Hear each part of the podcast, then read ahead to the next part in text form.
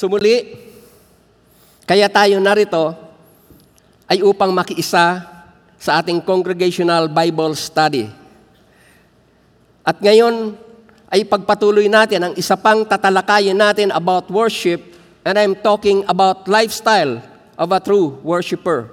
Pero bago natin, bago natin titingnan yan, reviewin muna natin ang ating nakaraang tiningnan which is about the benefits of worship. So noong nakaraang Miyerkules, nakita natin that those that worship God experiences these four things.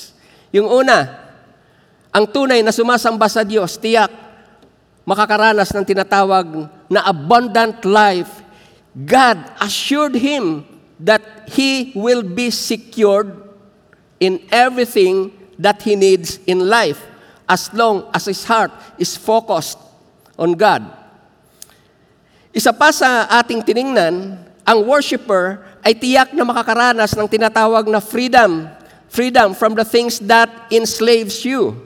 So anuman ang nagpapahirap sa buhay mo mula noong isilang ka, as you start to worship our God, ang gawa ng kaaway sa buhay mo ay unti-unting nawasak hanggang ikaw ay tuluyang makalaya. Isa yan sa effect ng worship. Ano pa ho? ang tunay na sumasamba sa Diyos, tiyak makakaranas ng tunay na pagbabago. Kung dati siya ay rebelde, ngayon siya ay napaka-submissive. Kung dati hindi siya napapakinabangan, ngayong natutuhan niyang sumamba sa Diyos, naging kapaki-pakinabang ang kanyang buhay. So there is transformation in the life of a worshiper. At saka yung pang-apat nating tiningnan, tiyak ma-upgrade ang buhay mo ang Diyos ay hindi papayag sa isang pamumuhay na nasa mababang stage. Dahil hindi ganyan ang plano ng Diyos sa mga sumasampalataya sa Kanya. Ang Diyos natin ay puno ng pagpapala. At iyan ay nilaan ng Diyos doon sa mga tao na nakahandang sumunod, magpasakop, at sambahin siya sa Espiritu at sa katotohanan. And those are the things that we studied about the benefits of worship. And tonight, our topic is about the way of life of a worshiper. Ano ho ang pamumuhay na makikita doon sa buhay ng isang tao na sumasamba sa Diyos. At dahil natitiyak ko kayong lahat na narito ay tumanggap kumilala na sa Panginoon, I'm sure makikita ninyo ang buhay ninyo na alinman sa mga ito kung hindi man lahat, tiyak ay ginagawa ho ninyo. So mamaya, i-congratulate ninyo ang inyong sarili. Salamat sa napakinggan ko ngayon. Ako pala ay isang tunay na worshiper ng Panginoon.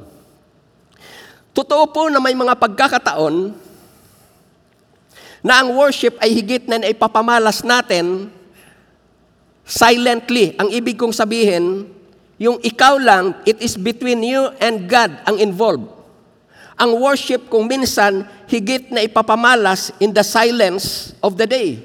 It is between you and God na hindi yun alam ng ibang tao.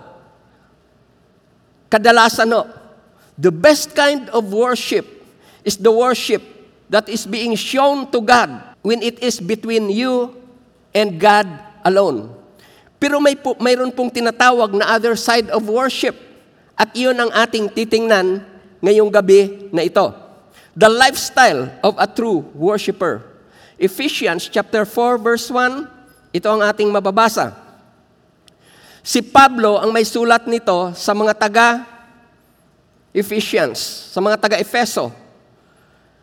Sabi sa chapter 4 verse 1, Kaya't ako na isang bilanggo dahil sa Panginoon ay namamanhik. Sa ibang translation, yan ay nagsusumamo. Sa inyo, Take note of this word. Mamuhay kayo gaya ng nararapat sa mga tinatawag ng Diyos. Mayroon akong gusto na i-circle natin dyan kung mayroon kayong mga Bible, yung word na namamanhik, kasi mamaya mauulit yan sa isa pang verse nating titingnan. Pag sinabing namamanhik, ako ay nagsusumamo. Ito ay parang sinasabi niya doon sa kanyang mga sinusulatan, please, ito ang gawin ninyo. Oras na hindi ninyo gawin ang bagay na ito na aking sinasabi, malaki ang mamimiss ninyo sa buhay kristyano. Kaya dyan ay mayroong pagsusumamo ng isulat niya. Sabi niya, please, ito ang gawin ninyo. Ang word sa English na ginagamit dyan ng mamuhay is to walk worthy. Na pag sinabi dyan, ito ang dapat na makita sa inyo. Ito ang nababagay na makita sa inyo. It, sabi dyan, gaya ng nararapat sa mga tinawag ng Diyos. Kaya kung ikaw ay isang mananampalataya ng Diyos, may pananamit na nararapat sa iyo.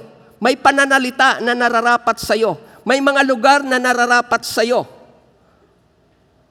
Yun yun ang sabi sa Bible. Pag may mga lugar na nararapat sa iyo, mayroong lugar na hindi ka dapat na naroon. Mayroong mga tao na hindi yun ang dapat nakasama mo lagi. Kasi ang sabi diyan, pamumuhay gaya ng nararapat sa mga tinawag ng Diyos. So ako'y namamanhik sa inyo.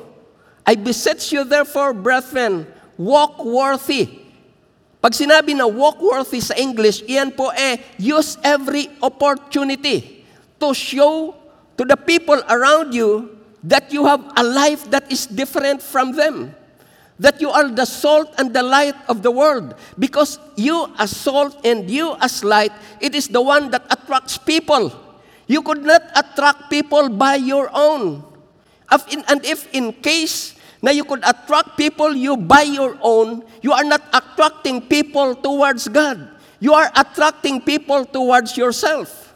Or it might be away from the presence of God. That's what a selfish attraction does. Kaya sabi ho dito, Ako'y namamanhik sa inyo, mamuhay kayo gaya ng nararapat sa tinatawa sa mga tinawag ng Diyos. Sabihin ninyo ito sa at sa inyong sarili. May pamumuhay pala na nararapat para sa akin. Ibig sabihin yan, mayroon ding pamumuhay na hindi nararapat sa mga mananampalataya. Mayroong pananalita na hindi nararapat sa mga mananampalataya. Isa pang verse ang ating tiningnan, titingnan. Romans chapter 12 verse 1. So doon sa unang verse, tandaan niyo yung word na mamuhay. Dito sa Romans chapter 12 verse 1, ito ang ating mababasa. Kaya nga mga kapatid, alang-alang sa masaganang habag ng Diyos sa atin, ang mga tao na kinahabagan ng Diyos at nag-respond sa kahabagan ng Diyos ay tiyak na may buhay na kakaiba sa mga hindi mananampalataya. So ang mga nakaranas ng tunay na habag ng Diyos at yung nag-respond sa kahabagan ng Diyos na yan, ayun yung mga tao na tiyak na may tinatawag na kaligtasan. At ito ay sinulat ni Pablo doon sa mga tao na ligtas. Muli, binanggit yung word na, I beseech you therefore, brethren, ako'y namamanhik sa inyo. So kanina, parang si Pablo muling nakiusap at dito muli siyang nakikiusap. Sabi niya, ialay. Yan ngayon ang ating titingnan. Ialay. Sa English, yan ay word na offer. I-present mo. Yung man parang ipresenta mo, dahil ikaw ay ligtas, ipresenta mo ang sarili mo. Iharap mo ang sarili mo. Huwag mo yang, wag mong ilayo ang sarili mo. Kundi hayaan mo na ang sarili mo, yan ay maging isang handog na buhay. Oh, praise God. Kadalasan ho, ng mga inihandog ay patay. They no longer experience what does it mean to have a life that is offered. Pero tayo ho, buhay. So damang-dama ng isang mana ng palataya dahil siya ay buhay kung ano ang epekto ng isang buhay na inilagak, na inoffer sa Panginoon. Ang isang patay na bagay, lalo na sa Old Testament, kasi kailangang patayin mo yon, bago i-offer, hindi na niya na-enjoy. Hindi niya na-enjoy kung ano yung effect ng ginawa ho niya na offering.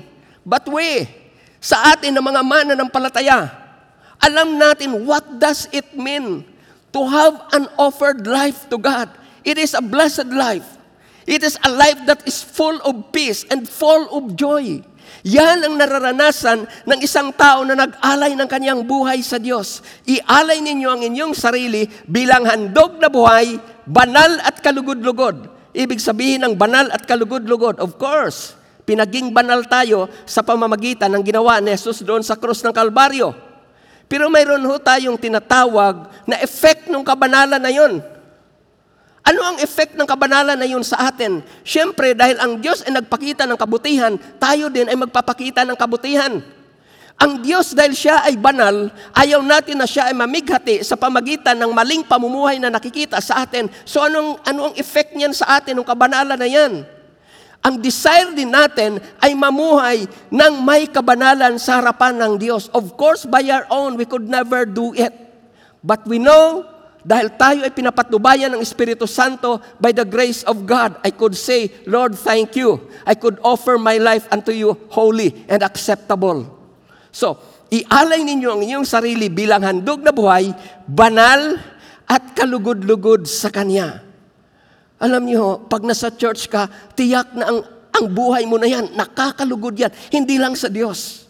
Nakakalugod yan sa amin ng mga naglilid sa church nito, sa amin ng mga pastor. Ay di lalo na ang Diyos. Ngayon ho, paglinggo, ang buhay mo na yan, wala sa church.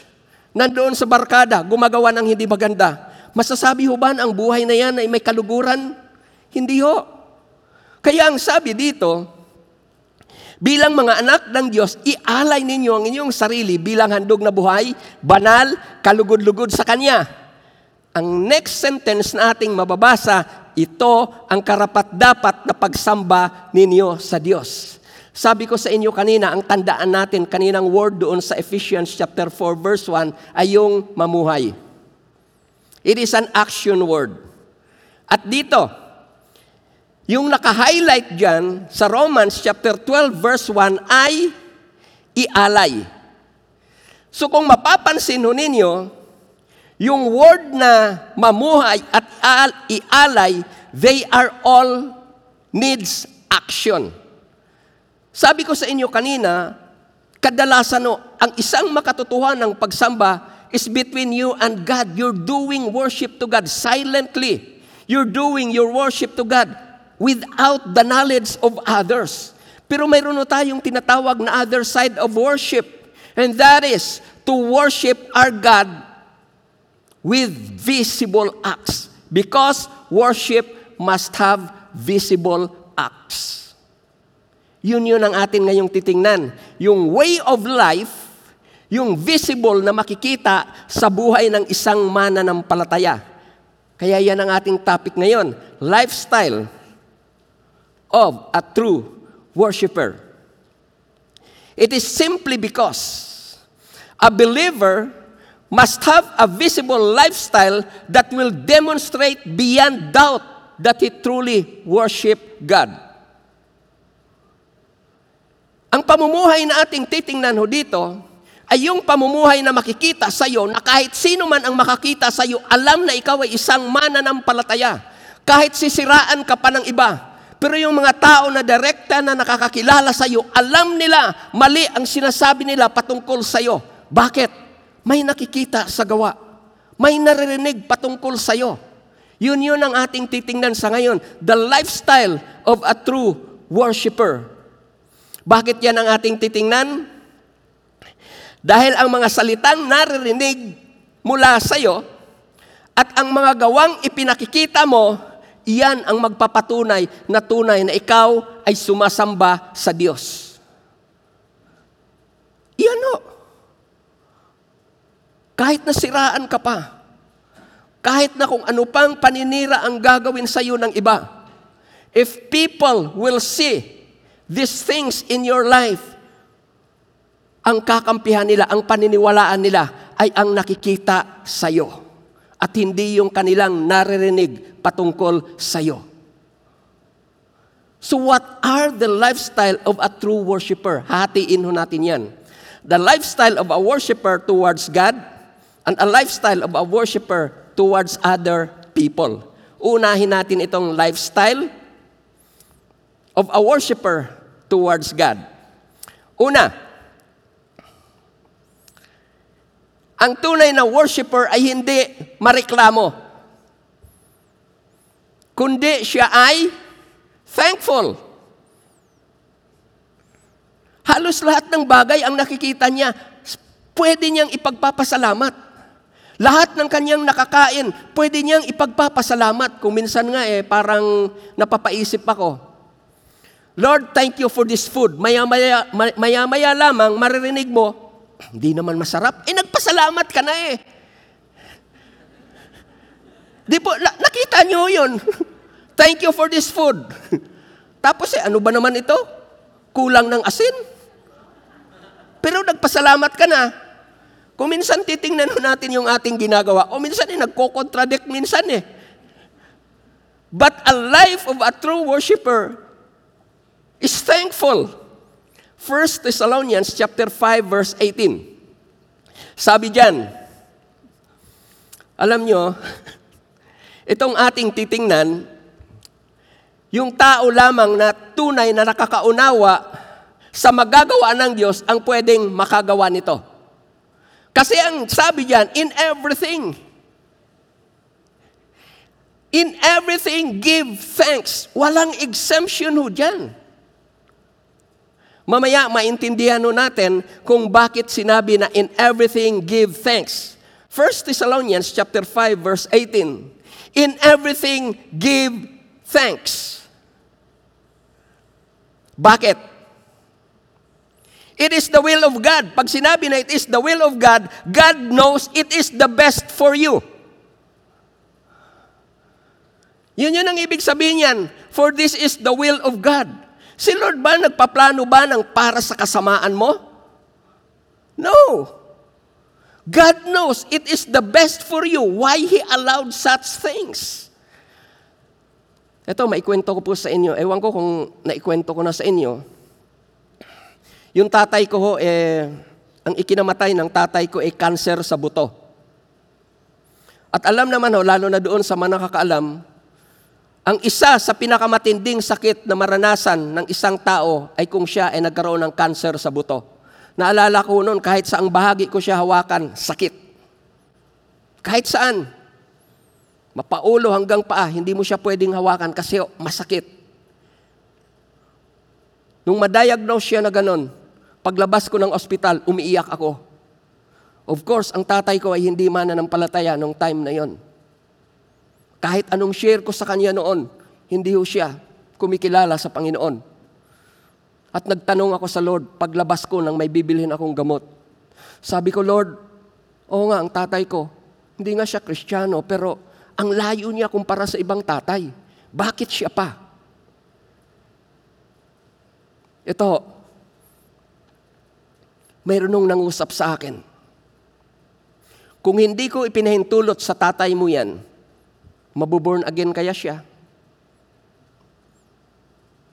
Bigla akong napagano, no? yung, yung, yung lungkot na lungkot ko, tapos yung napaganon ako, sabi ko, now I understand. Kaya sabi ko dyan, in everything give thanks, for is, this is the will of God in Christ Jesus for you. Bakit maari nating pasalamatan si Lord sa lahat ng bagay? Romans chapter 8 verse 28. Ito ho. Hindi mo mamagagawa yung 5.18 kung hindi mo ito alam, ang 8.28. Ang sabi diyan, we know, ang problema kung hindi alam. O ngayon, kung hindi nyo pa alam, ito sinasabi ko na sa inyo. We know that God makes all things work together for good all things, pag sinabi na all things, things that you could not understand. Things that in your mind, you know it must not happen. Yun yun ang sinasabi na, God makes all things. Ano ang ibig sabihin? Work together for good.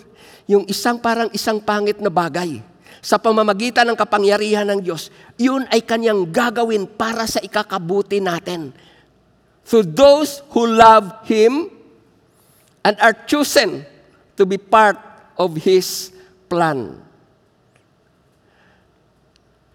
Ngayon, naunawaan na ho natin kung bakit pwede nating pasalamatan si Lord sa lahat ng bagay because we know God can make all things to work together for our own good. Para lubusan ho nating maintindihan, balikan ho natin yung nakasulat sa yung tiningnan natin nung nakaraan, yung buhay ni Job, para maunawaan natin itong thankful heart. Sa Job chapter 1 verse 21, nung naranasan ni Job, yung tinatawag ho natin na dilubyo ng buhay, ito ang kanyang nagiging response. Job chapter 1 verse 21. He said, I was born with nothing and I die with nothing. The Lord gave and he has taken away. Take note of this sentence. May his name be praised. But I want you to understand na yung praise na yan, sa pinanggalingan niya na Hebrew word, it is barak. Na ang ibig sabihin ng barak, to thank. May His name be thanked. Yun ho yun. Nagpasalamat pa rin si Job sa Diyos.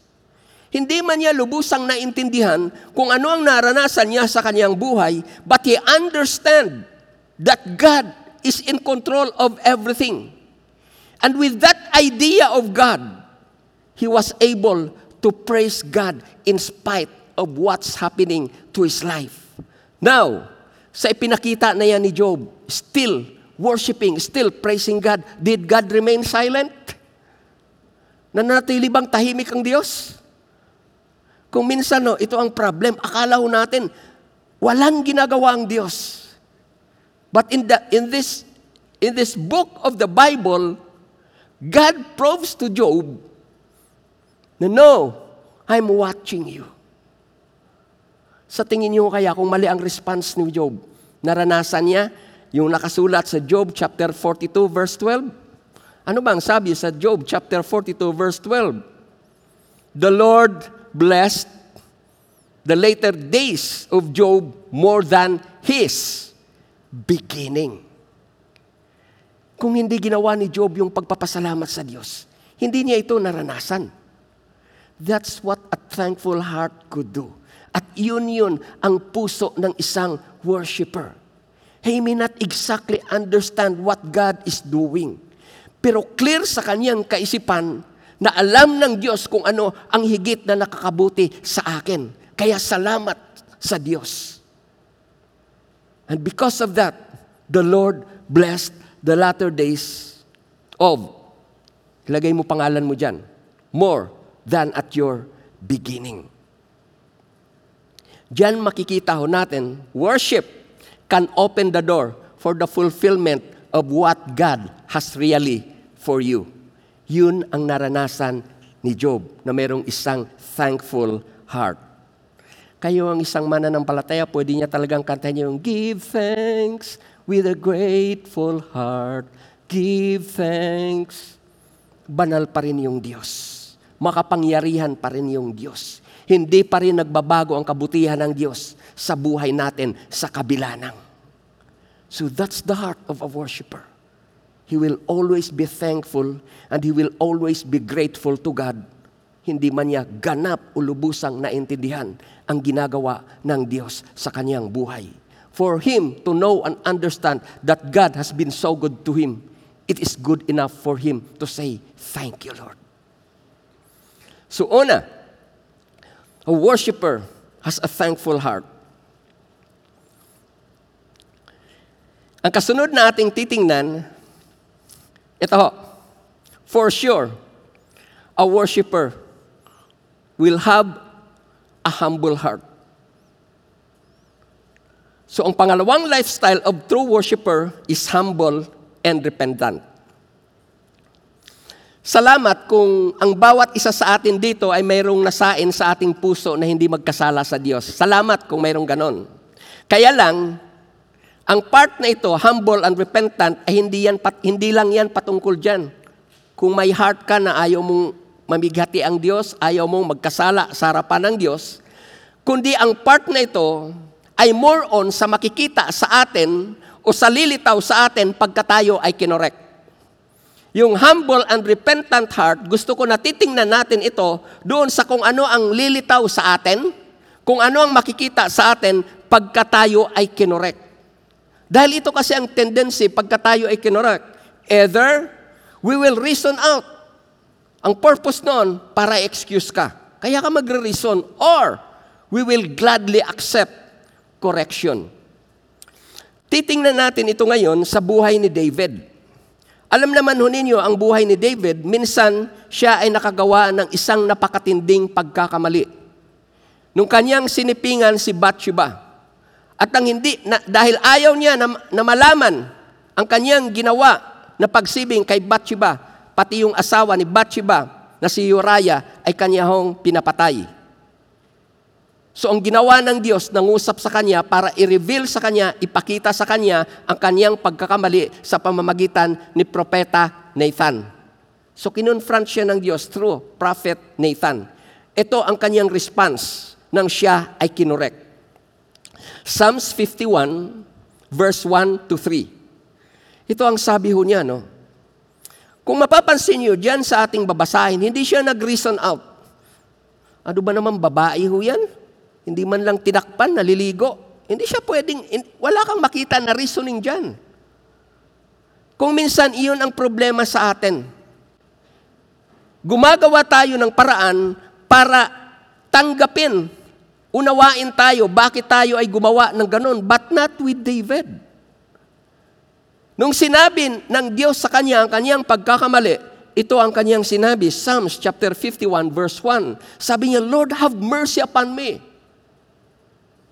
Have mercy upon me, O God, according to your loving kindness, according to the multitude of your tender mercies. Blot out my transgressions. Verse 2.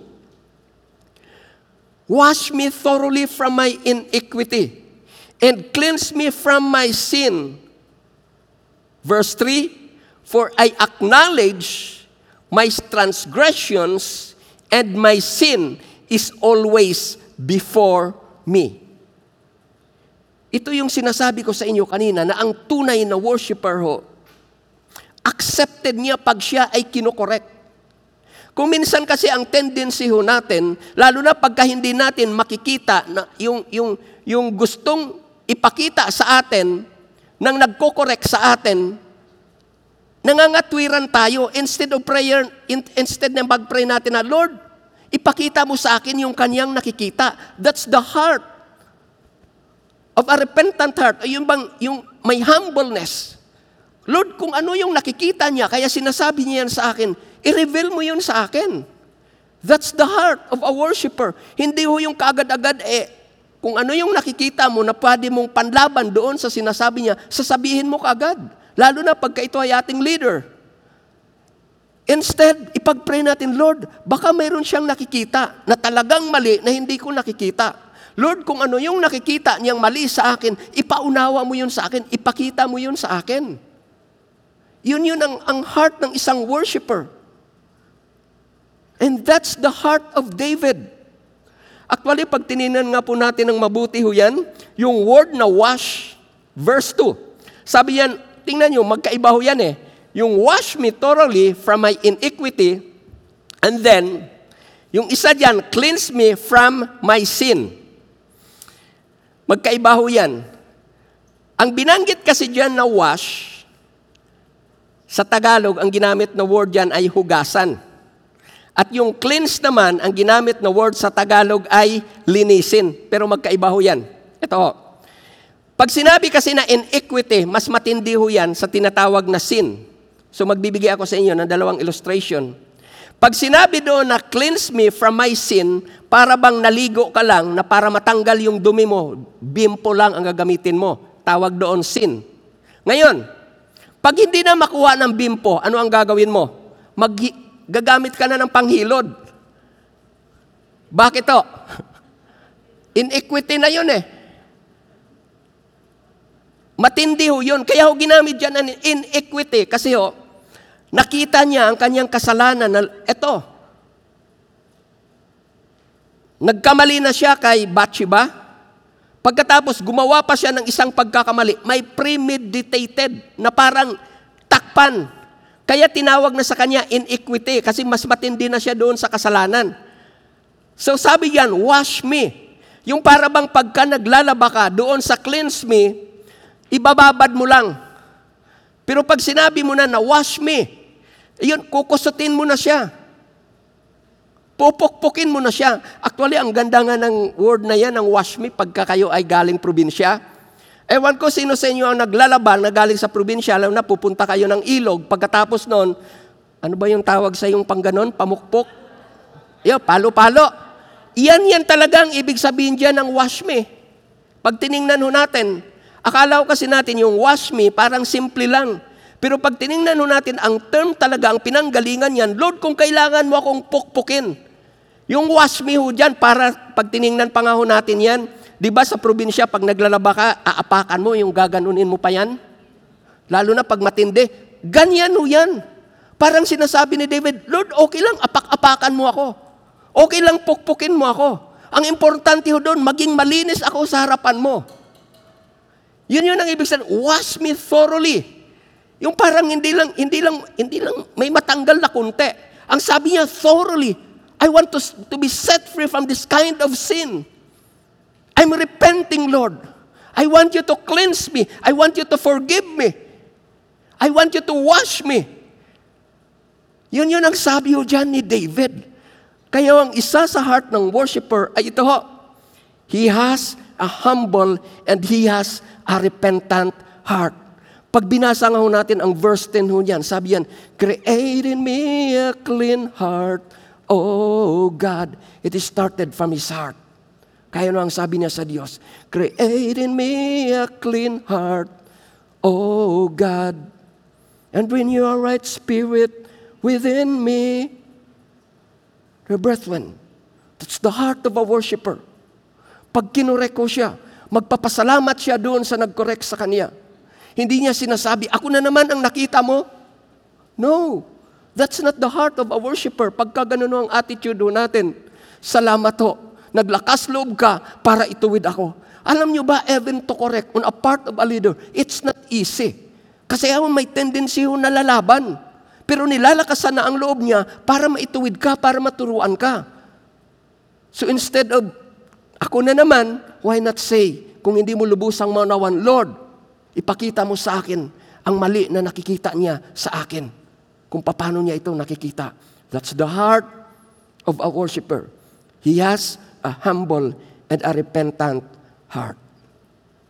Pangatlo, lifestyle of a true worshiper. Ang worshiper ho, ay ano, sa Tagalog, alam nyo ba kung anong ibig sabihin yan sa Tagalog? Hindi siya papayag na wala siya sa mga church activity. Alam niyo, habang tinitingnan ko kayo kanina, salamat dahil sa Bible study, kung hindi nyo ito alam, ipapaalam ko sa inyo. Majority ho dito, hindi late. Kasi yan yan ang pangatlo. Hindi siya papayag na wala. Hindi siya papayag na malate sa mga worship service. Psalms 27 verse 4. Tingnan niyo ito. This is again the heart of David.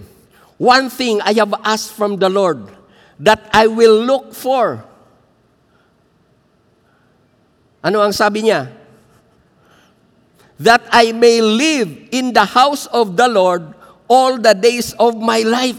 Gusto mag-in-house? Di ba?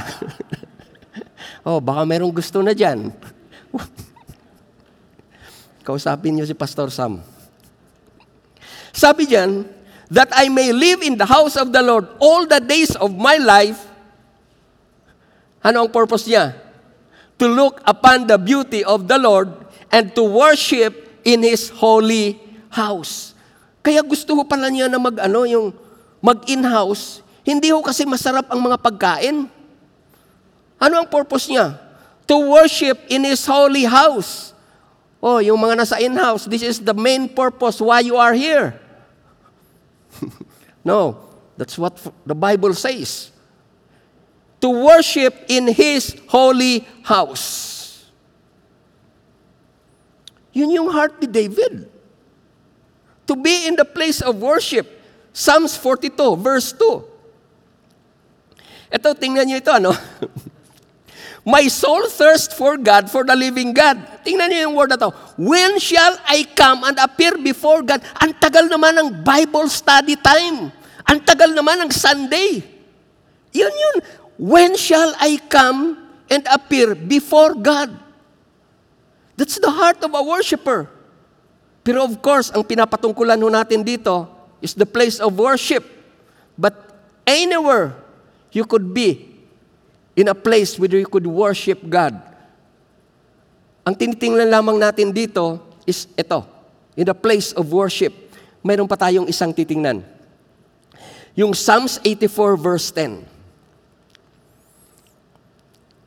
Tingnan nyo ito, no? A single day in your court is better than a thousand everywhere. Tingnan niyo yung word na ginamit dito ni, nang sumulat niyan, I would rather be a gatekeeper. Sino ang mga nagbabantay ho dyan? Asher. Okay lang na maging asher ako. Basta doon ako nakatira sa bahay ng Panginoon. Yung, kung, isipin ho nating mabuti, what kind of heart this man has? Ibang, kung saan ang Diyos ay sinasamba, I want to be there. I want to be a part of the worship that they are doing. Kaya nga sabi niya doon kanina, My soul thirst for God, for the living God. Dagdag pa niya sa Psalms 42 verse 2, When shall I come and appear before God? Kaya naawit niya, kinauuhawan kita. Uhaw siya talaga. Mayroon siyang longing to be with God to be with people worshiping God. Hindi niya kinuuhawan ang sale sa SM. Hindi ho yun. Wala ho yun sa kanya. Hindi niya pwedeng ipagpalit ang worship time sa barkada. Hindi niya pwedeng ipagpalit ang worship time sa ibang activity apart from God pagka Sunday. Gumagawa siya ng paraan to be in the church. So ang isa ho sa lifestyle ng true worshiper ito ho, hindi siya papayag na wala siya sa mga church activity. He wants to be in the places of worship. Pang-apat, he longs for God's presence. Sa ibang salita ho, what he want is constant communion with God. Sa Tagalog, oh, Tagalogin ko yan, ano? Ang isang tao na naglolong sa presence ng God, hindi siya napapakali pag parang ang layo ng Diyos sa kanya. Bakit ho? God's presence to a worshiper is everything. Ipapakita ko sa inyo, that's exactly the case of Moses. God's presence is everything to Moses. Sa Exodus chapter 33 verses 14, well, alam naman ho natin na ang Diyos ay mayroong pangako sa kanila that God will bring them to a land flowing with milk and honey. Yun ang gusto ko na makita ninyo, no? Pinangakuan sila ng Diyos na dadalhin doon sa isang lugar, ang gagamiton kong word, wala ka nang hanapin pa. That's it. Now, mayroon nung pangyayari na ang ilan sa kanila ay pinarusahan ng Diyos dahil sa pagkakamali. So they were not able to continue. Then Moses intervened. At ito ang sinabi ng Diyos sa kanya. Verse 33. Chapter 33, verse 14. And he said, My presence will go with you, and I will give you rest.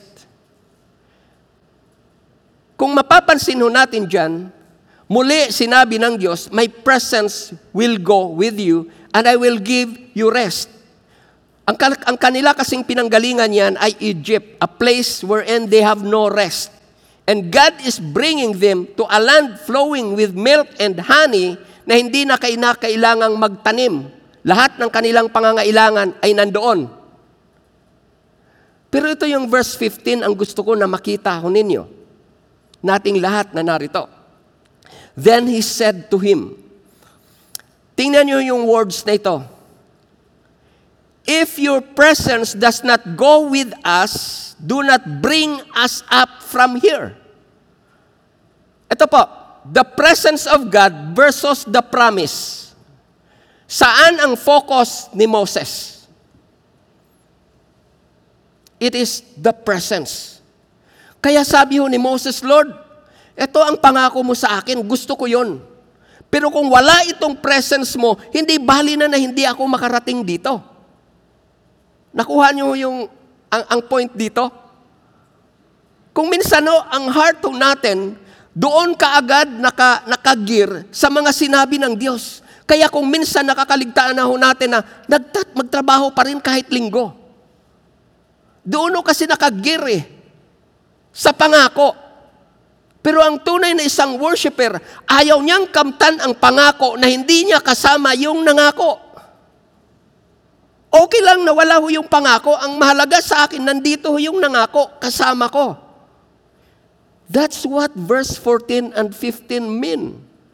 At ganun ho yun si Moses. Yung heart ng worshiper, hindi bali ng kamtan ko yun, Lord, yung mga mabubuting bagay na pinangako mo, ang mas mahalaga sa akin, kasama kita ngayon dito. At yun yung puso ng isang worshiper. Mas importante sa kanya yung presence ng Diyos. Sa 33, ipinakita ngayon dyan yung presence, ano ang, bakit mas preferred niya ang presence ng Diyos. Sa verse 16, ito ho, How will anyone know that you are pleased with your people and with me if you do not go with us? Ito na ho. Your presence with us will distinguish us from any other people on earth. Alam niyo kung bakit mas mahalaga sa Kanya ang presence ng Diyos? It is the presence of God that will distinguish them from any other people on earth. Alam ni Moses that the most blessed people on earth are those that are under the guidance of the presence of God. Pero mayroon akong gusto na makita natin about the presence of God. Sa New Testament, where can we experience the presence of God? Alam niyo, pag makuha ko ninyo itong ating tinitingnan, because this is about prayer, the presence of God is about prayer. Hindi ko kayo tatamay rin mag-pray. Where is the presence of God in the New Testament? Matthew chapter 6 verse 6. This is about prayer. We're talking about prayer. Isa sa mga lifestyle ng worshiper, prayerful. He longs for the presence of God. Sa Matthew chapter 6 verse 6, But when you pray, go into your room So when you pray, go into your prayer room. Pero ang real meaning niya ng room na binabanggit dyan, it is an inner chamber. It is a secret or a privacy room. So anything that you could talk to God na wala hong hindrance, it could be a room, an inner room. And when you have shut the door, why shut the door? You have to shut every entrance of disturbances. Isa-shut mo yun. So anywhere na naka-shut off yung pakikinig mo ng TV, naka-shut off ang pakikinig mo sa mga kwentuhan sa labas, that could be a room. Now, ano ang kasunod? Pray. Pray. Nasaan ang Father?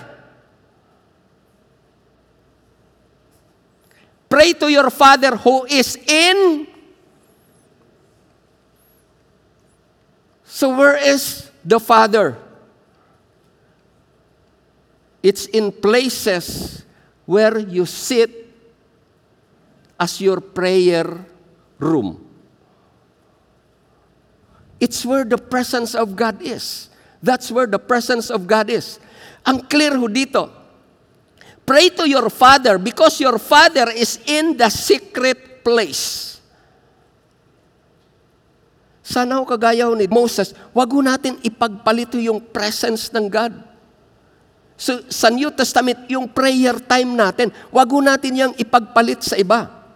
Dahil sabi niyan, It is the presence of your Father in the secret place that will reward you openly.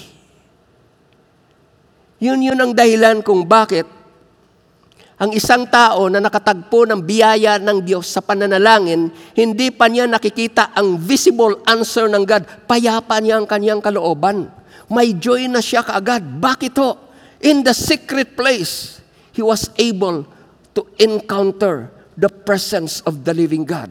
And it is the presence of the living God that assured him, ako ang bahala doon sa mga idinulog mo sa akin. So yan ho yung tiningnan ho natin. He longs for the presence of God. So yung lifestyle of true worshiper toward God, number one, he is thankful. Number two, he is humble and repentant. Number three, he wants to be in the places of worship. Number four, he longs for the presence of God. And then number five,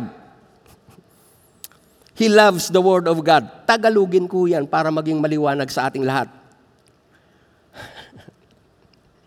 Ito, ang isang worshiper, tiyak, may Bible reading. Ayun, simpleng Tagalog. He loves the Word of God. Psalms 119 verse 72. Huwag ko kayong malungkot pag wala pa, no? Nagagawa nyo naman yung iba eh. Isunod nyo na lang to in case na wala. Okay. Psalms 119 verse 72. Tingnan nyo ito. A worshiper loves the word of God. The law of your mouth is better to me than thousands of coin of gold and silver. Pag sinabi mo yan na better, edi prioritize, di ba? Yun yun ang ibig sabihin. Kasi better eh. Halimbawa, kung mas gusto ko ito kaysa dito, Alin ang mas priority sa akin? Alin ang mas lagi kong gagamitin? Siyempre, ito. So kung mahalaga sa atin, kung ikaw isang worshiper, at ang isa sa mga characteristics, isa sa lifestyle o pamumuhay ng worshiper, ay he loves the Word of God, hindi ka papayag, nagigising ka ng umaga na walang Bible reading, o di kaya dadaan ang isang araw na walang Bible reading. Kasi ho, para sa isang worshiper, the Word of God is very important. Why? Man shall not live by bread alone, but by every word from what he reads from the Bible. Kaya niyang mabuhay. Kahit wala pa ho siyang nakikitang trabaho sa ngayon, pero dahil nabasa niya, God shall supply all my needs, kaya niyang mabuhay. Hindi siya manlulumo kahit sa ngayon wala siyang trabaho kasi nabasa niya sa Bible, ang Diyos ay may pangako doon sa mga patuloy, patuloy na sasampalataya sa Kanya. He reads it from the Bible. And this strength comes from what he, what he knows that the Bible says. Psalm 119, 140. Your word is very pure. Therefore, your servant loves it. So a worshiper loves the Word of God. Verse 97, the same chapter. Oh, how I love your law. It is my meditation all day. So ang isa ho pala talagang worshiper, parang hindi siya mabubuhay kung wala siyang nababasa, kung wala siyang napapakinggan, wala siyang naririnig na word of God. For him, spiritual things is much more better than physical things. Why? Because man shall not live by bread alone, but by every word that comes from the mouth of God. Dear brethren, Itong mga bagay na ating tiningnan, kung ang iba sa inyo ay ngayon pa lamang ito ninyo napakinggan, these things could be done by the help of God. Ang banal na Espiritu Santo ay nasa inyong mga puso. At dahil ang banal na Espiritu ay nasa inyong mga puso, kung ano ang gusto ni Jesus na ginagawa ho natin, doon kayo tutulungan ng Diyos para magawa ho yun. At natitiyak ko, ang banal na Espiritu Santo, siya ang tutulong sa atin para tayo ay maging thankful, tayo ay magkaroon ng isang humble and repentant heart. Ang banal na Espiritu Santo na ating tinanggap nang kilalanin natin si Jesus bilang sariling Panginoon at tagapagligtas, siya ang tutulong sa atin para kauhawan natin yung places of worship, ang presence of God. At ang banal na Espiritu Santo ang siyang magbibigay sa atin ng kauhawan para saliksikin, alamin, at ipamuhay yung salita ng Diyos. We could not never do this by our own, dear brethren. Yun ho yung dahilan kung bakit ang banal na Espiritu Santo, not by might nor by human power, but only by the power of the Holy Spirit of God. Lahat kayo nakaharap na nakaharap sa akin ngayon. Pinapatnubayan, pinananahanan ng banal na Espiritu Santo. At yun ay natitiyak ko dahil si Jesus ay tinanggap ninyo minsan sa inyong mga buhay. Kaya walang dahilan kung bakit hindi mo magawa yung magpasalamat lagi sa Diyos. Walang reason kung bakit hindi mo magawa na pag-ukulan ng panahon itong salita ng Diyos. Wala akong nakikitang dahilan kung bakit aayawan mo ang church o ang lugar na ito na kung saan ang Diyos ay sama-sama natin na pinupuri at sinasamba. I do believe because you have the Spirit of God in your heart. In this church, all of us will be able to experience what worship really is. Nawa, ang worship na natutuhan ho ninyo dito sa church, hindi lamang natin yan gagawin dito sa church. When you are alone, sing before our God. Kahit na kayo ay naglalaba, nagluluto, umawit kayo ng papuri sa Diyos. May umalipusta sa inyo, lift it up to God. Thank God that you are able to sustain yung mga disgraces na ginagawa sa iyo ng ibang tao. That's what a worshiper could do with the help of the Holy Spirit of the living God. Father, inililift up ko sa iyo, Lord, ang buhay ng mga anak mo na narito. I know, Lord, from their heart, Lord, with all of their strength, Lord, and with all of their might, with all of their mind, my dear Father, I truly believe, my dear Father, that as the Spirit of the living God is helping them, Lord, to offer this kind of worship before your presence, my dear Father, I believe, my God, that the worship of your people who are here, God, they will become different from the way they've been before. I declare that in Jesus' name. Tulungan po niyo, Lord, ang mga anak mo na narito, my dear Father, that be in it good times, be it in bad times, my dear Father, they will be able to understand the importance of calling, of worshiping, of thanking, and giving glory unto you. Hayaan po niyo, Lord, ng faith nila ay ma-develop. Salamat sa iyong tulong sa bawat isa sa amin na narito. Sa pag-uwi ng iyong mga anak, Lord, I lift them up unto you. Bless them, strengthen them, fill their heart with faith. Let there be healing, Lord, in their emotions. Increase their faith, my dear Father, and most of all, cause them to enjoy the worship that they will be doing from now on. Bless your people tonight, Father. In the name of the Father, of the Son, and of the Holy Spirit, God be with you as you go home. In Jesus' name, amen.